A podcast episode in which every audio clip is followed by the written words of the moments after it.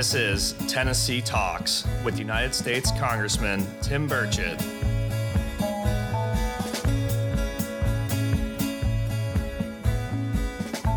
Hello, I'm Congressman Tim Burchett, and welcome everybody back to uh, Tennessee Talks. I'm glad to be joined this episode by my colleague from the first district, I believe, Tennessee Yeah. delegation, Congresswoman Diana Harshbarger. Um, and I wish if you'd just we thank you so much for being here, first of all, and it's been a pleasure working with you. I met you a few years back, and it's been a been a delight. And um, you're a pharmacist by trade.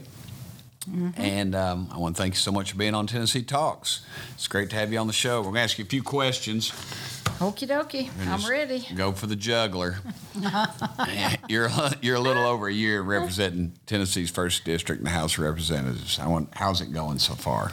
Oh, it's going excellent. You know, it's an honor to represent people in East Tennessee. I mean, there's no better people No in. Tennessee, period. So it's been a learning experience. You know how it was when you first got up here, and uh, Yep. yeah, I'm sure you were in the majority. I'm in the minority No, coming I, in. no, Were I was you in, the min- minority. Uh, yeah. Well, yeah, yeah. We're in the minority. Oh, absolutely. yeah. Well, I'm sure it'll be different next year, don't you? I hope so. Well, I hope I'm so. Going to say a like it. special prayer that that happens. I well, hope the Lord answers your prayers. Well, we got to do something with it, though. That's the that's the key. Well, tell me, wh- what are you currently working on? Well, I'm working on a whole lot of things. You know, um, with I'm on D- Department of Homeland Security, and I'm also in, on Ed and Labor, and on Right. the subcommittees on Homeland are cybersecurity and critical infrastructure, and then of course oversight, and then Ed and Labor is higher education and workforce development, and then uh, the Help Subcommittee. Uh, listen, Tim.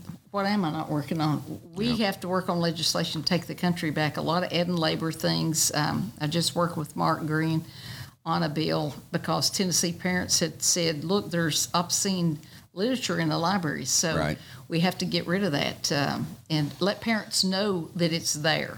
Right. I saw a video. It wasn't in Tennessee, but it was um, a lady was reading some stuff to the school board, and she said, "Cut cut cut her mic off." The the chairman of the school board said because that is inappropriate, and she said. Exactly. Oh, and she was reading stuff out of the books. Well, um, that's, you know, I have a degree in education, family career educators. But uh, you know, what bothers me is, is these parents are being demonized. And um, you know, when I was in education, I, the the key to one of the keys to having a kid that's successful is having parent involvement in the education. Yeah. and they've done everything they can to discourage that, and that's that's unfortunate. So I'm glad y'all are actually working on that, and I and I know that. Um, some other things I've been working on. Um, these fires have been raging through Sevier County as they did a few years back. And um, what are you, what are you hearing from your folks? I know that we haven't had any fatalities No. that we've heard of. Well, I met with uh, Mayor Waters from Sevierville yesterday, and Right. I, and of course he said that they had lost like 230 structures or something, and uh, that's in the Wears Valley areas. And so that affects both of us, both districts, and so that's under control basically, and they're just looking for help for that, and we have to go through the governor to get that help for them. But Right. we'll be more than happy to do that. I'm just thankful that no one. No was, one, no one died. Yeah, well, the last one time it was just Lord. a horrible tragedy. The people I knew people that actually had died in that know. fire, so it was it, that was Yeah, horrible. It's terrible. Absolutely. And, and I know that some legislation just passed the House um, or the federal for the federal government to establish some so-called price controls for insulin. Of course, I voted against the bill because it would shift health care costs to insurance premiums and other prescription drugs.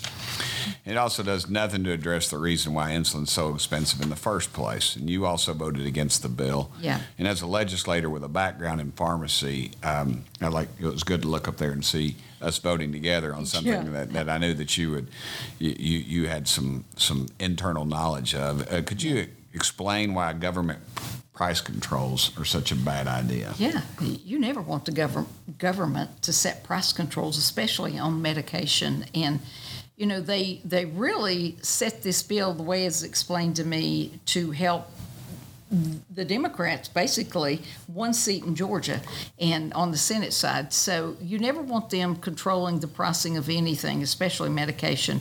You know, they're going to try to sneak that HR three in with legislation and Build Back Better more than likely. So we have to be wary of that. And HR 19 is the alternative to that. And being in the doctor's caucus, one thing we do talk about is revamping healthcare.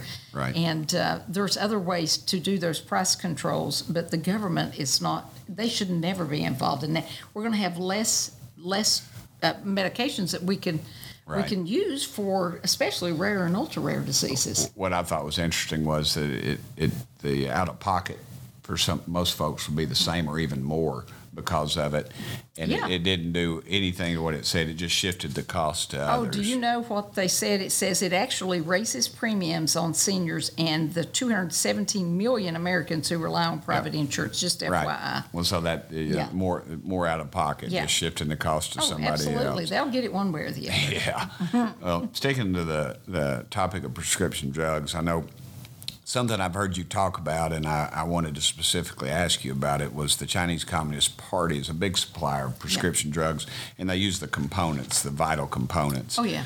And, you know, and, and, um, and some of those active ingredients that we use in, in drugs in the United States. Mm-hmm. I wonder what some of our vulnerabilities are with countries that we, like us, face when we depend on China for these products. I think COVID during the supply chains issue it really brought it out. But you, you articulated that point very well. I've heard you on that many times. I wish you'd talk a little bit about that. Yeah, well, it's it's a travesty when we have to rely as a nation on an adversarial nation for 90% of our active pharmaceutical ingredients to make the medications that we use in this country. Um, you know, that's a supply chain issue. I can, for example, back when uh, the pandemic first started, in three weeks, the pharmacy that I had, it was out of antibiotics. You couldn't get antibiotics. You couldn't get supplements. You couldn't get PPE. None of that was available. That's just in the three week period. So Wow. we never want to find ourselves being reliant on an adversarial nation like China or India. And not that they're adversarial, but I see how that's going because China sells a lot of those APIs to India. Right. I'm finding out. And it's a, honestly, it's a direct threat to our national security. We need to be self reliant. And I've said that for the last 25 years. And now it only took a pandemic to let everybody let know. everybody know it. You were correct. You're, you're Yeah. a modern day prophet. Well, I know you're on the Doctors Caucus. You mentioned that. And of course, it's a group of, of representatives that have healthcare industry experience. They're not all just MDs, but um, people Yeah. that are in those roles all around it. Uh, Is the group, uh, you know, were- are they working on some Republican alternatives to some of the Democrats? Yeah. Bad, that I think are bad big government ideas.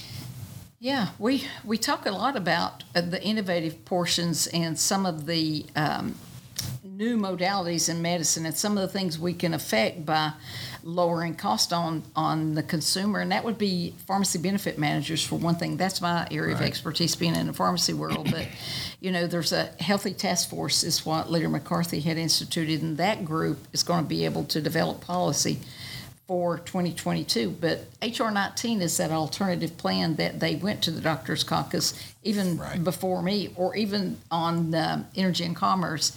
And they have a plan that will be an alternative to what the Democrats want as far as HR 3 goes, to where you'll have um, more cures. You won't stifle the growth of these biotech companies that are making those innovative innovative products Right. that'll save lives for God's sake. So, Yeah. you know, and there's several, I mean, there's what, 19 of us, there's doctors, pharmacists, dentists on there, and we'll be having more coming in when this new class comes in as well. I'd hope so. Yeah. I, and I know you're also on Homeland Security. I know Yeah. Katko is, John Katko out of New York is leaving. Yeah. Um, you have jurisdiction over the the disaster, the complete Oh disaster, God. which is our southern border. Uh, I wonder, you know, have the Democrats in charge of that committee or the Biden administration officials shown any interest in working with Republicans to fix the problem at the border? They sure don't. I mean, it doesn't look like to me with Well, with the, the recent revelations, it's just getting worse. Tim, let me tell you what's going to happen if they do away with Title 42. People are already lining up the border. On May 28th and 29th, we saw 9,000 illegal aliens come across the border in two days. Wow. There'll be 18,000 a day is the projected numbers. And now we know that's going to be greater than that. What are you going to do? I've already heard that what they will have are buses. And this is this is real. They'll have buses to transport them into the interior of the country without processing them. They do not have enough border patrol agents to do this. They're demoralized as it goes. Yeah, I was going to say the ones they have have oh, just Oh, been. God. I mean, the president when he attacked him on the one guy on the Yeah. horse, showing like he was whipping. But if you knew anything about horses, which I I write checks for horses, my daughter rides them, and and uh, but I knew that I knew that situation. The guy was holding the reins, and sure enough, they showed the other the, the reverse of that picture, and that's what the guy was doing. He was not whipping the guy, and um, and you and the president just completely insulted that man, and then never offered an apology, never gave the conclusion to their investigation. Yeah, really, they haven't, have they? They've Not a- never not given a a, conclusion. Nothing. And that's what's going to happen. And you know, I talked to Newt Gingrich. I went to a border caucus meeting with him. Sure. and what he said was, "We're never going to be able to round all these people up. What you're going to have to do is assimilate them." And what that means is you're going to have to do things like health checks for these people, or Yep. do criminal background checks in order to get those people out. And now we're going to have the projected numbers are two million more on top of the two and a half million, two million more in six months. Well, and you also um, it was released uh, that there was some on the um, the terrorist watch list, and, the, and the. Democrats said that was in fact an error. And then we asked for a FOIA, Freedom of Information Act, and it, tur- it turned out that that, that that was the truth. That several of them were, and of course the liberals are going to say, "Well, look, well, those we caught them. The system works. The system does not work. It's the It ones that you don't know that are coming over that How are many? We got 500,000 gotaways. We don't know where they came from, where they went, or who they are. two million in like eleven months that we know of, and so you can God double that us. on what it It- is, you know, what we don't know. Well, when we both return to the House next time uh, for the 118th Congress, I'm wondering um, what are you looking forward to working on? Well, you know, um, my goal is to work on anything that I have a little expertise in, and that's going to be healthcare. Right. I, you know, in the district, just like you do, we have TVA. Energy policy would be something I would look at. Um, there's just a lot of problems that we need to fix, and one thing that the whip talked about was what we're all going to be involved in is oversight, oversight, oversight. It's going to take two years to uncover what's already been covered up to try to to find out some of the, the answers to the issues. I want to know what happened. Why do we not know where the Wuhan virus originated? It's simple things that we've been talking about for two years that we don't have answers to. We don't have answers. I agree. I, my biggest fear is that we people lose interest. In all Well, that. you know, we got we got to keep it. We got to keep it pertinent, and we got to keep it It's fresh. got to be in front of your move. face. It's kind of like right. this war with Ukraine. You know, if we don't keep talking about it, it's going to continue on. And I saw something on TV today that said it may go on for years. Oh yeah. What a travesty. Yeah, absolutely. But do you have any questions you can ask me? Yeah, I do. All right. I just want to know how old that Carhartt coat is you wear. Uh, the one currently is um, it's about four or five years, I think. Is it? It's, yeah, it's still it's looking a- good. Yeah, it is. I mean, I'm I, I'm just saying. I was um, I, I go through several of them. I was when I was mayor. There was a group, left leaning group, of course, that was doing a skit, and they were and I and then they had somebody playing me, and they were making fun of me. Oh, I didn't my care. gosh. And I They didn't. They didn't have an official Tim Burchett Carhartt, so I sent one over. And they laughed about it, and they, you know, I guess it kind of softened the blow. I'm sure they still took shots at me, but I, you know, I've been wearing that thing for. That there's pictures at funny. Litton's of me, and I was, I guess, in the state senate. There's over, there over. Oh, my gosh. Over 20 years ago, I used to wear it. It was, I wasn't trying to wear it to be cool. It was just, as Maxine Waters, when she caught me on the elevator one time, she said, "Are you that white boy that always wears that that, that Carhartt jacket?" And I said, "Yes, Chair, Madam Chairman, Did I am." And she said, "Why do you wear that?" And I said, three reasons." And she, I said, "It's, it's, um, it's American made. It holds up under pressure, and it's cheap."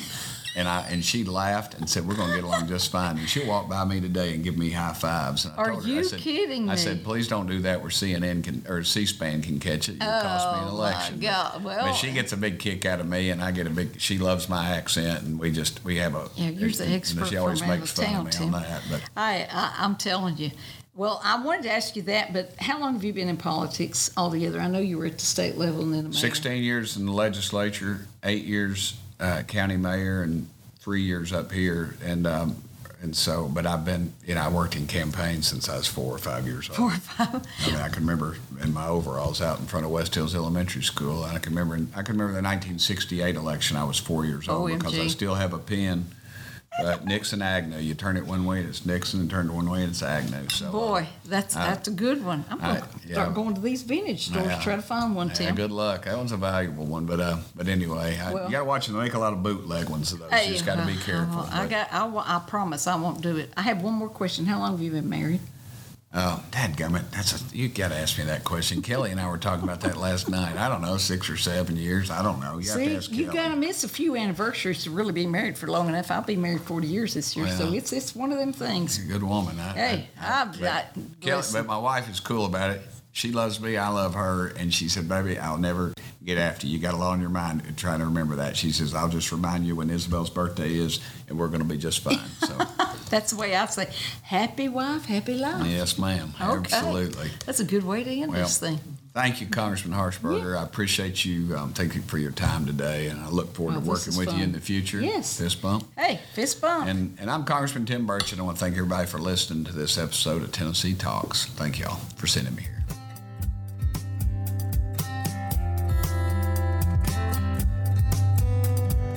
Thanks for listening to this episode of Tennessee Talks. Please subscribe to the show on Apple Podcasts, Spotify, or wherever you listen to your podcasts.